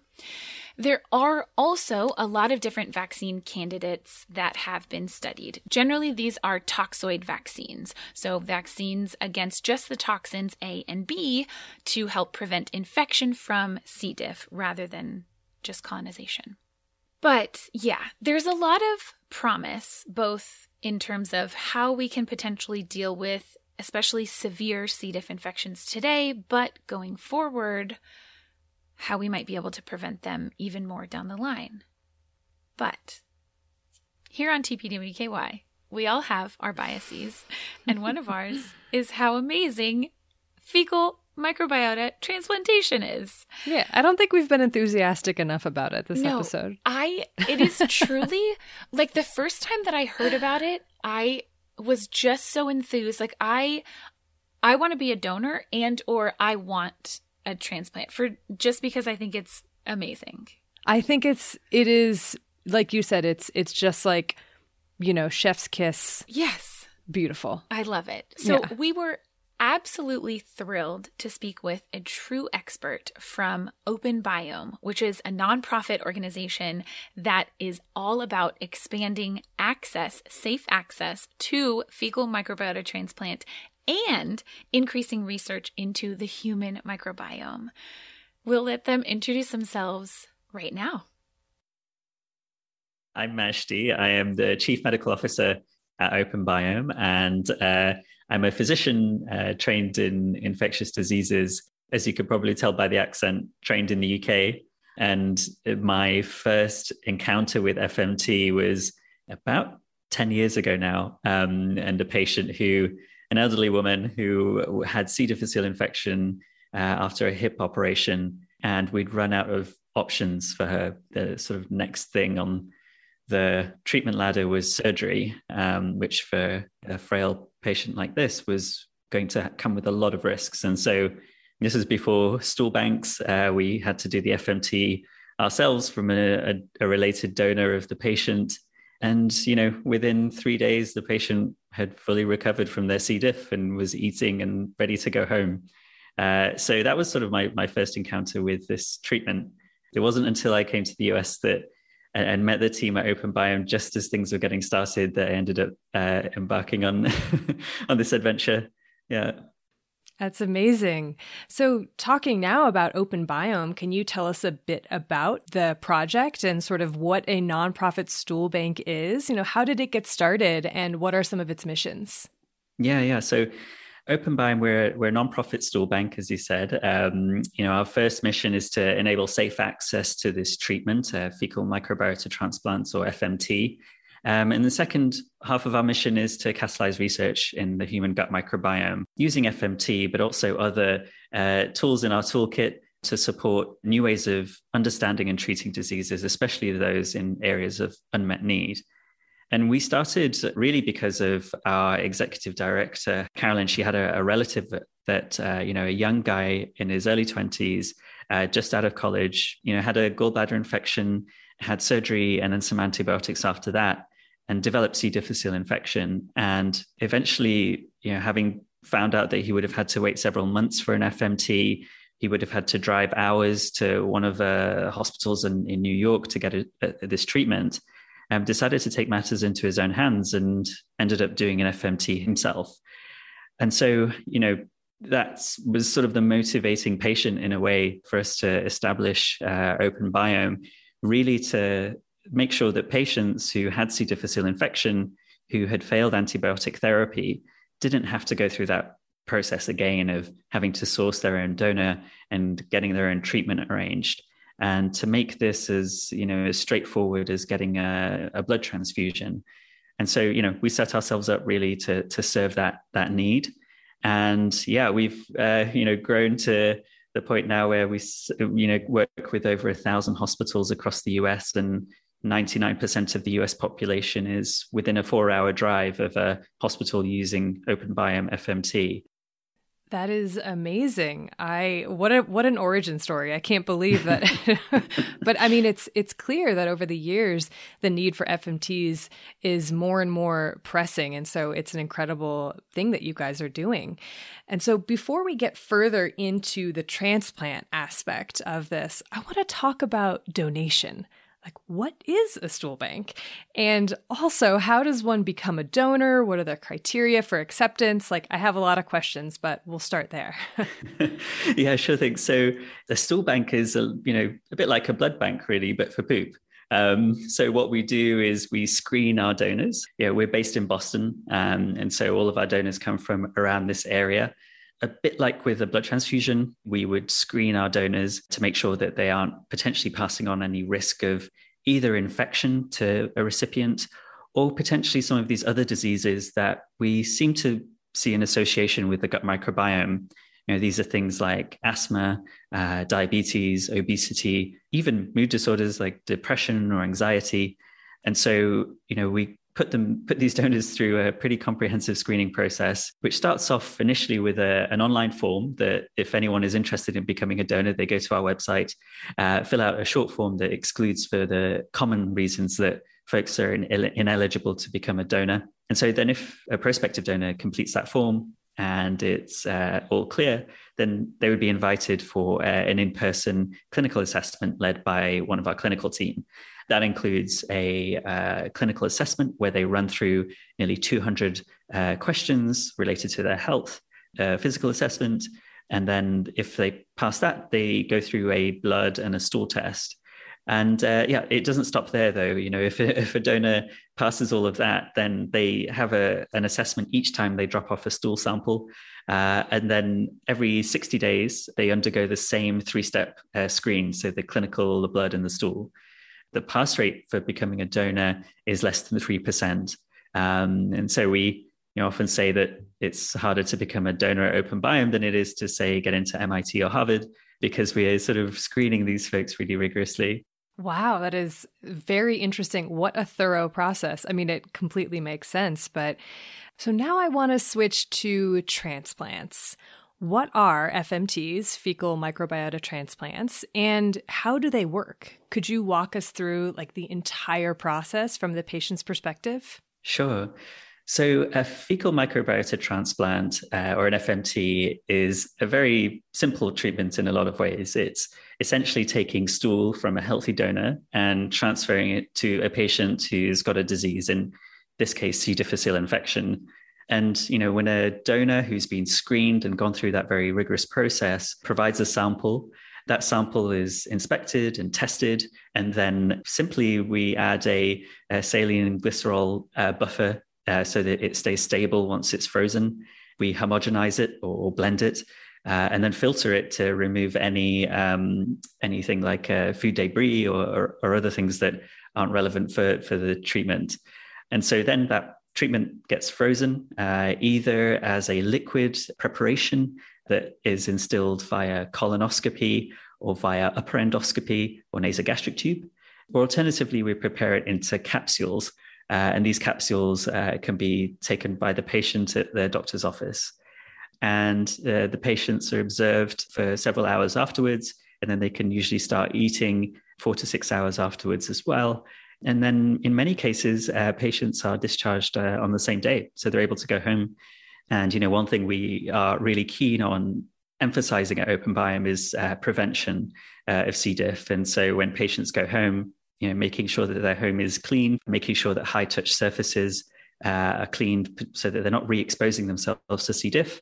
And, you know, where possible, avoiding antibiotics as well, or having a conversation with their physician that they've had an FMT might be at risk of C. diff. So yeah, you know, the, the treatment itself is surprisingly straightforward in many ways, but I think the complexity is around the donor screening and making sure that the patient is appropriately selected for an FMT and that the risks and benefits are clearly communicated to them as well uh, before performing the treatment. Gotcha. Yeah, that is fascinating. I love the idea of pills, just like mm. a little capsule of, and yep. here's a new microbiome for your gut. Like that's it just feels like the future. and so that actually, uh, your last comment there leads me to my next question, which is about eligibility. As you mentioned, unfortunately, not everyone who has a C. difficile infection is eligible for an FMT. So I wanted to ask, like, what are the criteria for eligibility and who decides it? So FMT is uh, recommended for patients with C. difficile that haven't responded to antibiotic therapy and that's the only patient group that this treatment is recommended for at the moment.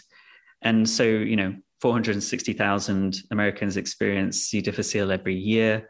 Of those, about 20 to 35% of them will experience a recurrence of that infection.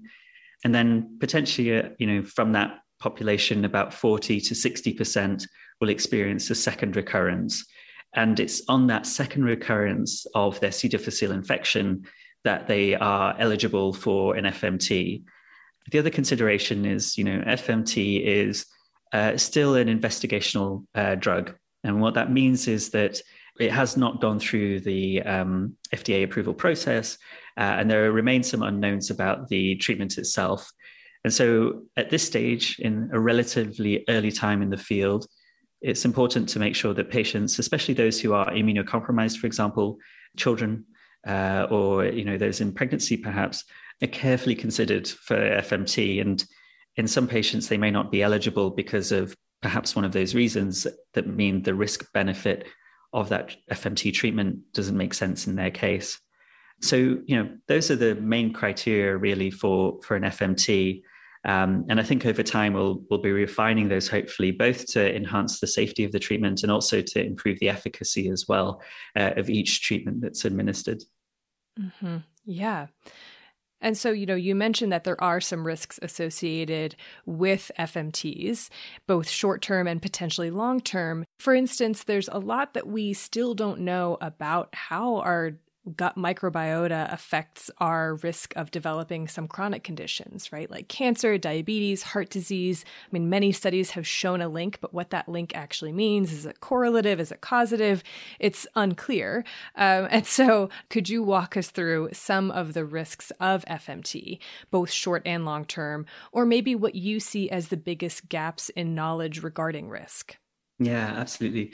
So I think when it comes to risk of FMT, you know, it's always quite context specific. You know, in the case of C. difficile infection, uh, especially severe disease, which carries a very high mortality rate, and where even surgery carries a, a significant rate of morbidity and um, poor outcomes following the surgery, that profile, the risk benefit profile in that patient may be very different to someone who uh, is very early in their C. diff and perhaps has more options left on the table, such as antibiotics or bezlotuximab or, uh, or, or other interventions.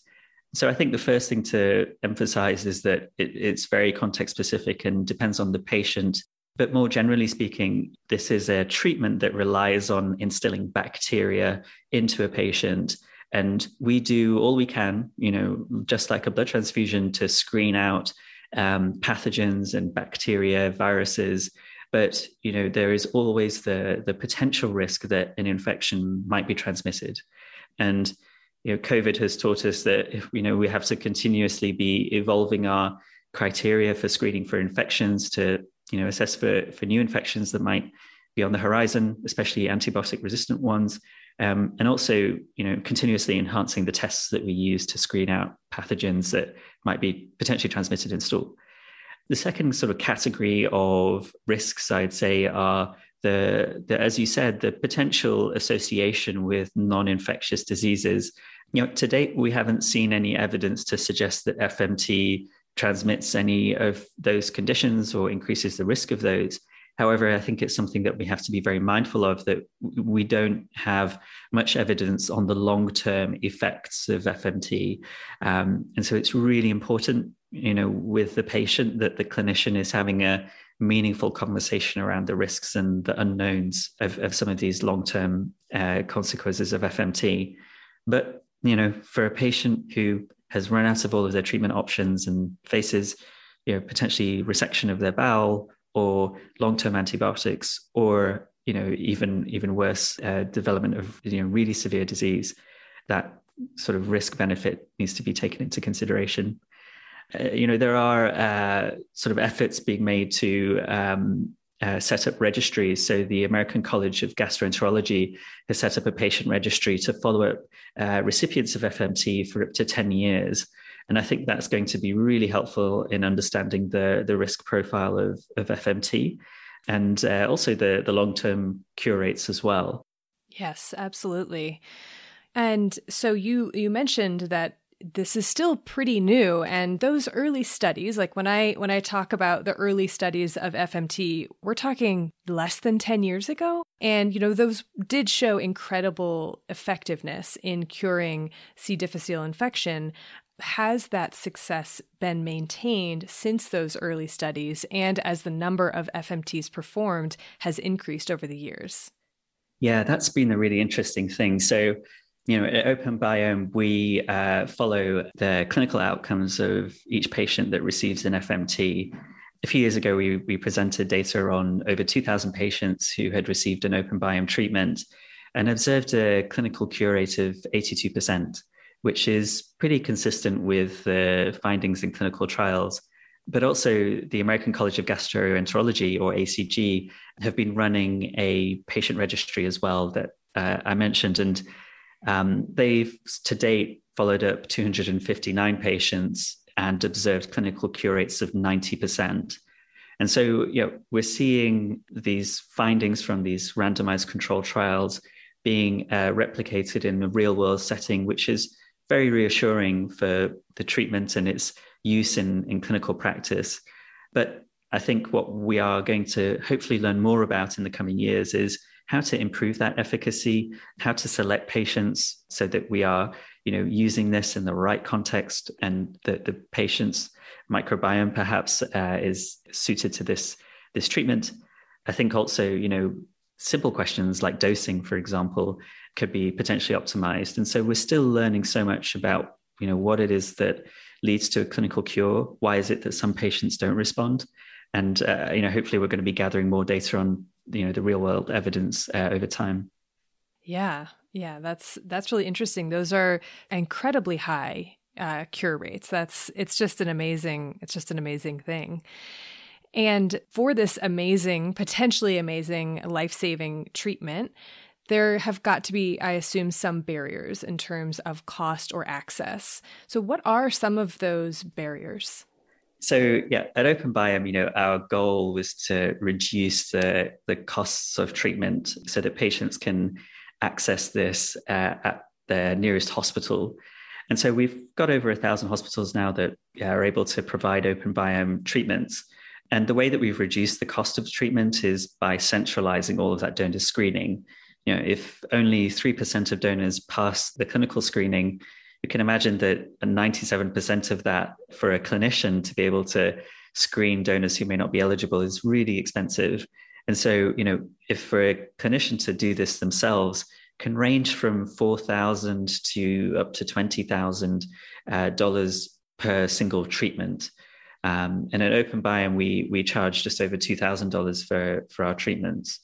And so that hopefully makes the treatment itself more accessible. But FMT today is still an investigational drug. Uh, so it hasn't received a, an approval from the FDA. It's being provided to patients under a framework called enforcement discretion. What does that mean to this question? Uh, it means that the treatment itself at the moment isn't covered by insurance. And so patients are having to pay out of pocket for it uh, or alternatively, you know, the clinicians are having to eat up the cost themselves. And so that obviously creates a barrier to access, especially if we're thinking about coverage in some of the more rural areas or centers that, that might not be near a large gastroenterologist or infectious disease practice. But, you know, I think a, an interesting other lens on this is that given we are still quite early in the field, is there some justification for potentially building up centers of excellence that can provide this treatment at their centers, uh, do all of the really sort of rigorous screening and assessment of the patient and follow up, uh, and really, you know, gathering the data to understand how effective this treatment is. Mm-hmm. Right. Yeah. So, in this episode so far, we've largely been focusing on FMTs in the context of Clostridium difficile. But they have been found to be an effective treatment for a number of other conditions, or at least there's been early explorative research looking at FMTs for other conditions. So, can you take us through some of the research that OpenBiome is working on in terms of other applications of FMT beyond C. diff infections? Yeah, sure thing. So, um, I think one example that's really interesting and potentially points us to how the field might move in the future is a, um, a clinical trial that we did looking at fecal transplants in hepatic encephalopathy. So, hepatic encephalopathy is a uh, condition that is associated with late stage liver disease, uh, so liver cirrhosis. And it is characterized by confusion and agitation, drowsiness, loss of consciousness, and can be, you know, putting patients into the intensive care unit and is typically quite a challenging condition to treat, especially to maintain a clinical cure. But it's caused by a buildup of nitrogenous waste products that you know accumulate in the systemic circulation, and part of the role of the gut bacteria is to break down some of those uh, waste products. And so, working with uh, a colleague of ours, Dr. Jas Bajaj at uh, University of Virginia, we uh, conducted a randomized controlled trial that showed that FMT was able to um, effectively treat this. Basically, in this trial of about 20 patients, so a small study, half of the patients in standard of care group uh, were cured, and all of the patients in the FMT arm had clinical cure. And so that's just a really interesting sort of example of you know we talk about the gut brain axis and you know this is sort of a, an early example of how potentially fmt and the gut microbiome may play a role in that the other piece of this study that I think is really interesting is Dr. Bajaj characterized the gut microbiomes of these patients before the study to see whether there were some common microbial signatures in the composition or function uh, of the microbiomes in these patients. And you know, we observed that these patients were particularly depleted in bacteria that play a role in the production of short chain fatty acids. And so what we did was to go back to our donors and we characterized the microbiomes of our donors and selected a donor uh, that had a particularly high abundance of these microbes that these patients were depleted in. And so, you know, that sort of rational donor selection or personalized medicine approach to this may be something that we see more and more in the future. And, uh, you know, with the sort of falling costs of genomics and, and the introduction of that into clinical practice. So I think that's a really interesting one. You know, the other diseases like inflammatory bowel disease. There have been a number of trials now that have shown promise in that, uh, especially in ulcerative colitis, where you know we're seeing in patients with this very difficult uh, disease, uh, about 37% of patients are in clinical remission after FMT, which compared to about 18 to 20% for standard of care is, is really exciting. And then, you know, as a nonprofit, we are also exploring you know, the, the role of this in, in disease areas that are perhaps neglected by pharma companies in, in the US and Europe to support clinical trials in um, low middle income countries. And so we're actually working with the University of Cape Town at the moment, looking at the role of fecal transplants in children with severe acute malnutrition who fail to respond to uh, nutritional therapy, which is uh, surprisingly the case in about a third of kids with malnutrition so yeah really broad uh, disease areas that we're working on so. That is so incredible though. That is i mean yeah like the like you said very broad but promising and it just seems like such an incredible potential solution. So what do you see as the future of fmt what hopes do you have for fmt in the future? Yeah so I think we are at such an early stage of our understanding of the microbiome and the potential and the way that we should be using FMT. And what I hope is a few things, I think. Firstly, um, that we've accumulated more and more data on patient outcomes in a more systematic way across the world for all patients that are receiving this treatment.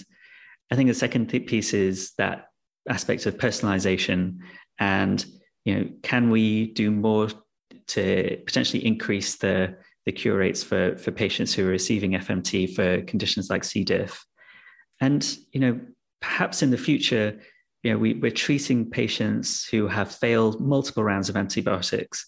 But is there potentially more that we can do in prevention?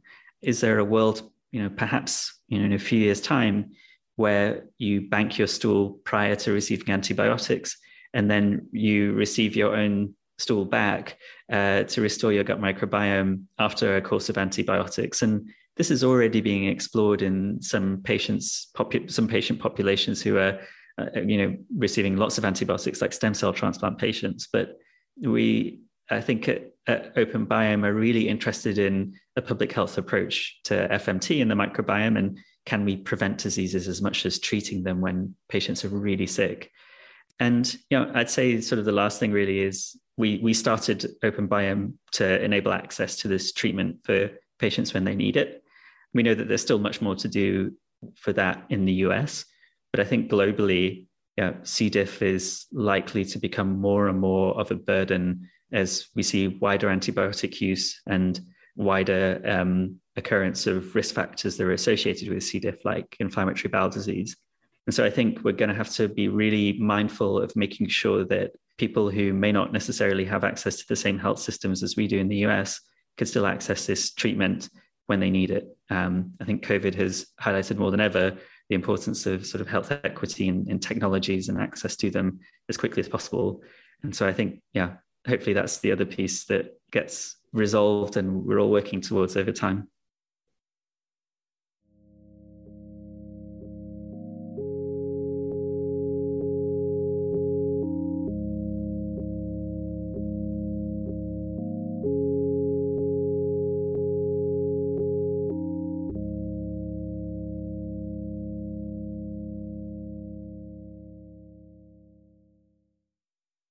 Thank you so much, Dr. Osman. That was just so enlightening and i think i somehow i didn't know it was possible love fecal microbiota transplants that much more even more even more oh erin what a fun episode this was this was very interesting i mean it did have its frustrating moments oh, like yeah. Mm-hmm. yeah like i really wish that we had better numbers and mm-hmm. Mm-hmm. yeah there's a lot of frustrations but but this was, I mean, I think C. diff is a very remarkable pathogen in that it's not necessarily a pathogen. And its recent emergence and how much our existing medical structures kind of facilitate the growth of this bacterium and the spread of it is is um terrifying. Absolutely. Yeah. well, okay. Should we do sources? Uh yeah, let's. Okay. So I'm just going to shout out a few. I have a bunch of papers, but a couple that were key for the history and genomic aspects of C. diff. One is by Bartlett from 2008, and the other is the one that I already mentioned by Knight et al. from 2015. And then in terms of the fecal microbiota transplant stuff, I Contain Multitudes by Ed Yong, a very fun book about the human microbiome. Check it out and by DeGroot et al. from 2017. And I have to shout this out also because it doesn't just have great information, but it also contains an amazing figure, one of my favorite that I've seen, of the most important developments in the timeline of fecal microbiota transplants, but it's marked along intestines. Like Ooh. it's like starting in one part of the intestine and going to the other. It's beautiful. Oh, that's so cool. I loved it. Um, yeah. Um, one of my favorite papers that I read was actually it was by Crobach et al. 2018 called Understanding Clostridium difficile Colonization. I found that one just really, really interesting. But there was a number of other review papers on sort of C. diff infection. Um, and a couple at least, including the Global Burden of Clostridium difficile Infections, a systematic review and meta analysis that we're trying to get at the global distribution. Yeah, so we'll post a list of all of those sources on our website, thispodcastwillkillyou.com, under the episodes tab. Thanks again, Lainey, so much for providing the firsthand account. We really appreciate you taking the time to chat with us. Yeah, thank you. Thank you also to Bloodmobile, who provides the music for this episode and all of our episodes. And thank you to Exactly Right, of whom we are a very proud part. Mm-hmm. And thank you to you, listeners. You make this podcast possible, and we love you for it. We really do. Especially thanks also to our patrons. You guys are absolutely amazing. Mm-hmm. We love you. We appreciate you. It's just incredible a joy. It is. Okay, well, this feels quite relevant. But it does. Mm-hmm. until next time, wash your hands. You filthy animals with soap and water and not just an alcohol based hand sanitizer. I like that.